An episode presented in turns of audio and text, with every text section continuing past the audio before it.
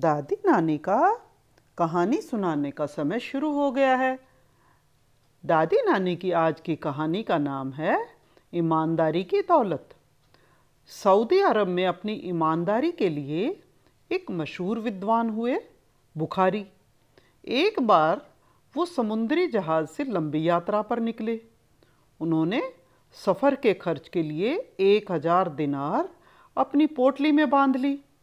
यात्रा के दौरान दूसरे यात्रियों से उनकी पहचान बढ़ गई। एक यात्री से उनकी नज़दीकियाँ कुछ ज़्यादा बढ़ गई। एक दिन बातों बातों में बुखारी ने उसे दिनार की पोटली दिखा दी।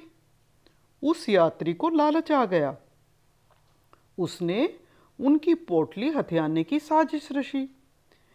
एक सुबह उसने ज़ोर ज़ोर से चिल्लाना शुरू कर दिया। हाय मैं मारा गया। मेरा एक हज़ार दिनार चोरी हो गया। जहाज़ के कर्मचारियों ने कहा, तुम घबराते क्यों हो? जिसने भी तुम्हारे दिनार चुराए होंगे, वो यही होगा। हम एक एक की तलाशी लेते हैं। वो ज़रूर पकड़ा जाएगा। यात्रियों की तलाशी हुई। जब बुखारी की बारी आई तो जहाज़ के कर्मचारियों और यात्रियों ने उनसे कहा, अरे साहब आपकी क्या तलाशी ली जाए? आप पर तो शक करना भी गुना है। ये सुनकर बुखारी बोले, नहीं, जिसके पैसे चोरी हुए हैं, उसके दिल में शक बना रहेगा। इसलिए मेरी भी तलाशी ली जाए। बुखारी की तलाशी ली गई।